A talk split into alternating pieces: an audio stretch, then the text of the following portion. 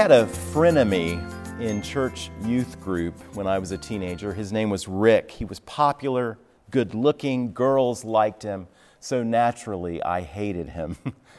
But he was also very conceited about it, and he picked on me too, a lot. Anyway, Rick was also very predictable because every time we went on a youth group retreat or a church summer camp, a couple of times each year, you could count on Rick on the last night of the retreat, responding to the youth pastor's altar call and walking down the aisle to receive Christ as his Savior and Lord. And he was always in tears and always emotional. And I wanted to say, Rick, didn't you do this 6 months ago? And I'm sure he would have said, yes, but this time I really mean it, I promise. And I'm like, how many times do you have to get saved before you're finally saved? Besides, maybe if you stopped picking on me so much, you wouldn't feel so guilty all the time. I didn't say that, but I was thinking that. I make light of it now, but it also makes me sad because if I had the knowledge and maturity and wisdom to have been Rick's pastor back then, I would have counseled him by saying something like this.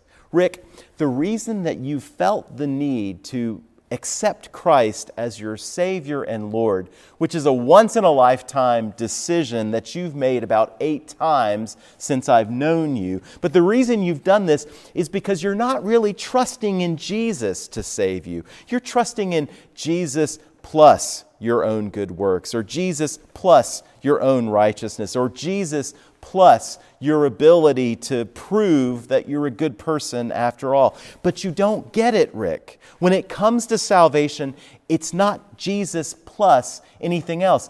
It's Jesus, period. Put your trust in Him for your salvation, in Him alone, rather than in yourself. And Rick might have responded, but I'm a really bad person. I've sinned so much. I don't deserve to be saved. And I would have said, exactly.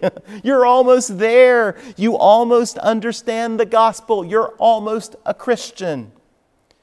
And if he still didn't believe me, then I might show him today's scripture, the passage from Matthew 22.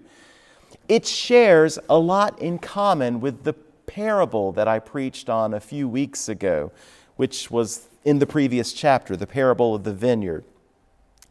As with the previous parable, in today's scripture, Jesus is speaking to religious leaders in Jerusalem, the Sadducees and the Pharisees, 2 different Jewish denominations. He's pronouncing judgment on them for failing to believe God's word about the Messiah. And he's pronouncing both a word of hope and a word of warning for the rest of us, especially those of us who are in church this morning. He wants his disciples to hear and to heed his warning. So, hope and warning. That's what this sermon is about, in that order. So let's look at hope first. In verses 8 and 9, the king has a problem. The wedding feast for the king's son is ready, but the wedding hall is empty because all the powerful, wealthy, important, elite people that he originally invited turned him down. In fact, they committed treason against the king by murdering his ambassadors. What's the king going to do now? It won't do to have a wedding feast for a king's son in an empty wedding hall. That would be shameful. We've got to fill this place up, he thinks. So he sends his servants out with this mission. Go out onto the busiest streets in the city and invite literally everyone you find to come to the feast. By the way, Jesus tells a slightly different version of this parable in Luke's gospel, in which the king sends his servants out a second time, farther afield, because after their first trip, there's still more room in the banquet hall, and the king wants it to be full. The point is, in both cases, the king is not being picky. He's not being selective. He's not, working for the admissions office at Harvard University. The King's admission rate is 100%. He's inviting everyone he can find. Look at verse 10. And those servants went out into the roads and gathered all whom they found, both bad and good. So the wedding hall was filled with guests, both bad and good. Remember my friend Rick at the beginning of the sermon? If I could, I would show him this verse. You think you're bad? Guess what? You are. Yet you are welcome at God's heavenly banquet table. Your badness doesn't exclude you. And of course, Jesus means good and bad in popular terms, the way his listeners would understand good and bad. For example, the prostitutes and the tax collectors who were repenting and believing in Christ were the worst people imaginable, yet Jesus said they're being saved. But elsewhere, of course, when Jesus is speaking in more theologically nuanced language, he makes it clear that really, there are no good people. We are all bad. We are all helpless sinners apart from God's grace. I've been reading and journaling my way through 1 Timothy during my quiet times recently. I didn't have high hopes when I came to 1 Timothy chapter 3, and I saw that the heading was Qualifications for Overseers. And an overseer in Greek is episkopos, which is a word that we usually translate as bishop. So these are qualifications for bishops. And I was thinking, this is going to be so boring and irrelevant for my life and my ministry. But I was wrong. Paul begins by saying, an overseer must be above reproach. Well, sure, that makes sense. He writes, sober-minded, self-controlled, respectable, hospitable, able to teach. And I'm thinking, of course, Paul, these are all obviously good qualifications for a bishop. Tell me something I don't know. But then he goes on in the next couple of verses, and he says, a bishop must not be a drunkard. Today we might say an alcoholic or a drug addict. He must not be violent. Violent? Would any of you describe yourself as violent? He must not be a lover of money. He must manage his household well and have well-behaved children. He must not be puffed up with conceit. And there are other things which I read, and you might be wondering why I put these two scriptures together, but I hope it becomes clear. But what struck me, or I should say, what the Lord struck me over the head with, was this thought. Paul is listing qualifications for becoming a bishop, for serving the highest office in the church. He's not listing qualifications for being a member in good standing in the church. In other words, he's not listing qualifications for becoming a Christian. He's not listing qualifications for becoming a member of the body of Christ, for being born again, for being saved. This should be incredibly good news for us. This should be incredibly good news for my old youth group nemesis, Rick. It should be incredibly good news that Timothy's church in Ephesus, and other churches that Paul started around the Mediterranean, were filled with what we would consider worldly, sinful, disreputable people who did not have their act together. It should be incredibly good news to us that members of these earliest churches, back in the good old days, were not required to have their act together before they professed faith in Christ and were saved. Think about it. Paul actually has to tell Timothy that drunkards or alcoholics or drug addicts can't serve as bishops. Why? Because Timothy is obviously pastoring a church where there are plenty of alcoholics and drug addicts to choose from. He has to tell Timothy that violent men can't serve as bishops because there are plenty of violent men in his church to choose from. He has to tell Timothy that lovers of money can't serve as bishops because there are plenty of lovers of money in his church to choose from. What is wrong with this messed up church that there are so many outwardly sinful people, so many problem people, so many people who don't have their act together? What is wrong with this church? And the answer is nothing. Nothing at all is wrong with this church. There are plenty of things wrong with the Christians who are members of this church. But isn't that the point?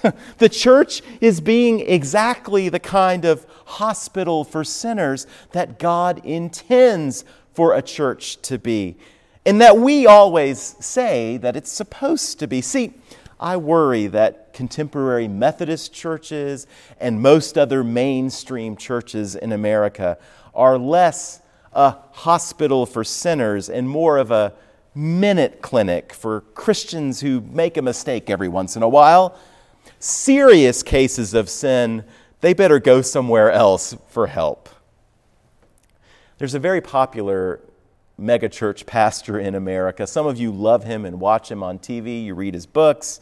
Some of you, including myself, often criticize him because his theology at times is severely deficient. I'm not going to say his name, and I'm also not minimizing the severe deficiencies in his theology. But I watch short sermon clips of his on social media sometimes, and here's something I notice about his preaching that he gets exactly right. He speaks directly to members of his church who are opioid addicts and alcoholics and who struggle with other kinds of harmful addictions. And he speaks to them with dignity and respect, and he speaks to them as if they are brothers and sisters in Christ, because he assumes they are. And he speaks to them as if their addiction did not disqualify them from becoming Christians in the first place. And he speaks to them with the firm conviction that Jesus did not wait for these sinners to clean up their act before saving them.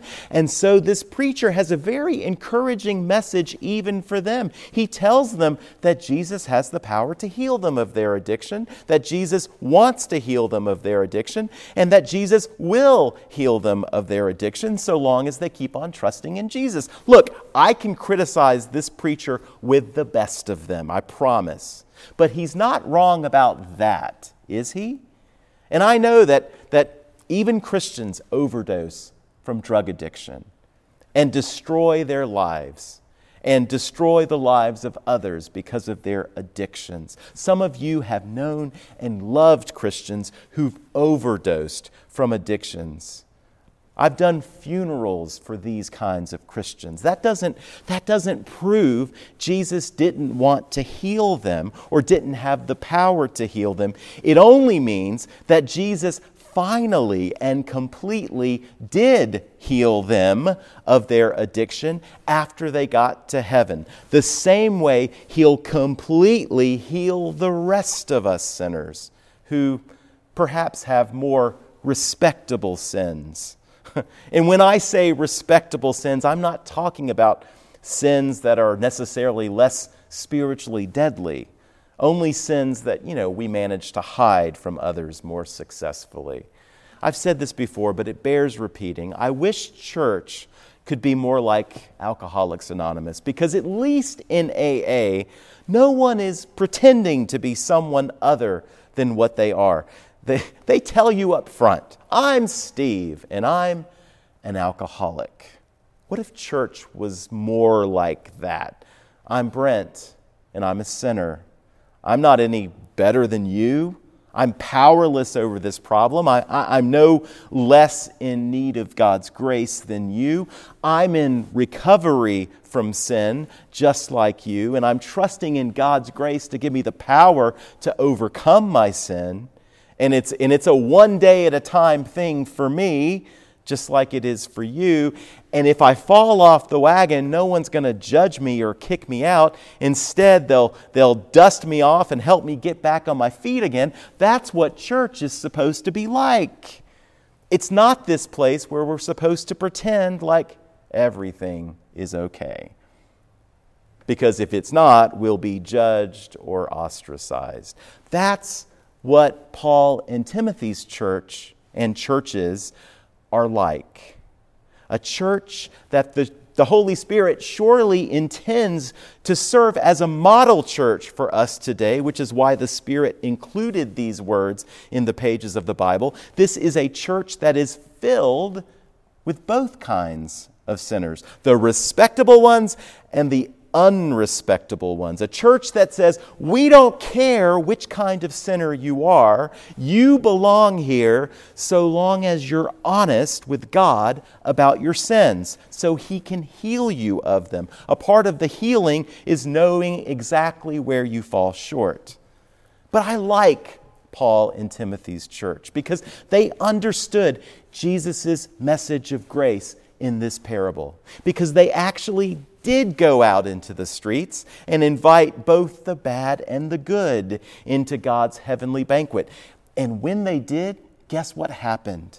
A lot of these bad people accepted the invitation. And Paul and Timothy threw open the doors of the banquet hall, wide open for them, and welcomed them into the feast, because every single one of them was saved by God's grace alone, through faith in Christ alone. None of them was disqualified because they didn't already have their act together. And neither are you. And if I could be like Marty McFly and get into a time machine and travel back to 1985, which would be awesome, by the way, that's also the message I would share with my frenemy, Rick, who couldn't stop worrying about his sins and whether they disqualified him for salvation. I would tell him, it's not your sins that disqualify you, Rick. It's your lack of faith in what Christ accomplished on the cross that disqualifies you. Confess your lack of faith as one of your sins and see if Christ won't give you the faith to actually believe Him when He says He's done everything necessary to make forgiveness of your sins possible. Past, present, and future. All of your sins wiped out. All of your sins punished. All of your sins nailed to the cross, so you can stand before God with the righteousness of Christ covering you. You can stand before God and be accepted by God as a member of His family. Pray for that kind of faith and believe in Jesus. Say, along with the man in Mark 9:24, I do believe, but help me overcome my unbelief. Friends, do you see the grace here? What's stopping you from receiving this gift of eternal life from God?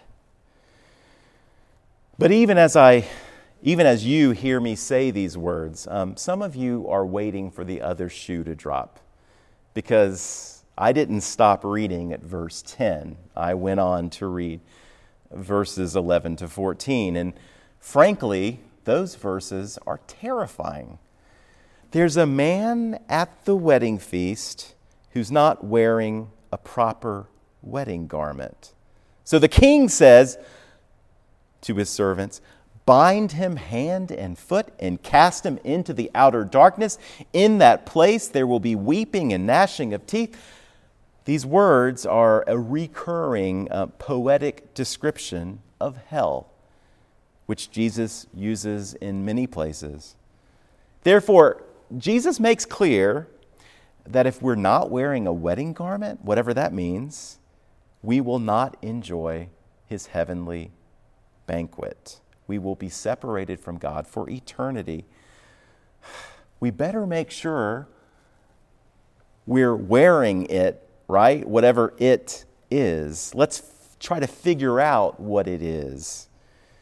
In the ancient world, when a king threw a royal dinner party, it was customary for the king to provide his guests with proper clothing to wear. We even see a couple of examples of this in the Bible, Genesis 45:22 and Esther 6:8-9. But even more, notice that the king's servants usher in all of these people off of the street immediately. Because remember, the meal is ready right now. Even if these people owned or could afford the proper attire, and keep in mind that most of them were poor, they still would have had time to purchase what they needed or go home and change. If they were going to be properly dressed, it was only because the king would supply everything these newly invited guests needed in order to enjoy the banquet. All these guests had to do was to receive what was offered to them, put it on, and show up. I mean, that's not much. It's shocking that even one of the invited guests failed to meet this bare minimum requirement. What lack of respect must he have had for the king to not even bother to put on this fine suit, a suit fit for royalty, which he didn't even have to purchase, but was given as a free gift. How does this insolent behavior honor the king who invited him and paid his way? The king is not asking the man to attend a funeral, after all, but the biggest party imaginable. Even an ordinary wedding reception in a small village in the ancient Near East was an event that no one would want to miss. It was fun. It was a celebration. It brought great joy. Imagine being invited to a king's wedding reception. And yet, this parable asks, what about us? God is offering us eternal life with him, and he's paid an infinite price for this gift that he's offering us. And that price was the death of his son Jesus on the cross. And God is telling us, claim this gift. Enjoy this life eternally. Enjoy it more than you can enjoy any pleasure that the world has to offer. And celebrate this life with me forever. It's yours. It's available now. It's free. Just receive it. That's what God is saying to us right now. Yet how many of us are like those originally invited guests in verse 5? We pay no attention. We're preoccupied with other things. We go about our business. We go about our busy life without giving God's invitation a second thought. Or maybe we think, I'll get ready later. I'll get ready later. Friends, later isn't guaranteed. You know that. Suppose the Lord guided me to pick this scripture to preach on this morning so that you would hear Jesus' warning. Because you know right now, if you were to die, you would be like that man who shows up at the wedding hall without the proper garment. Do you still want to take that chance that you've got plenty of time? The time is now, friends. Repent and believe. Amen. Thanks for listening. If you're in the Toccoa, Georgia area, I hope that you will come and worship with us at Toccoa First.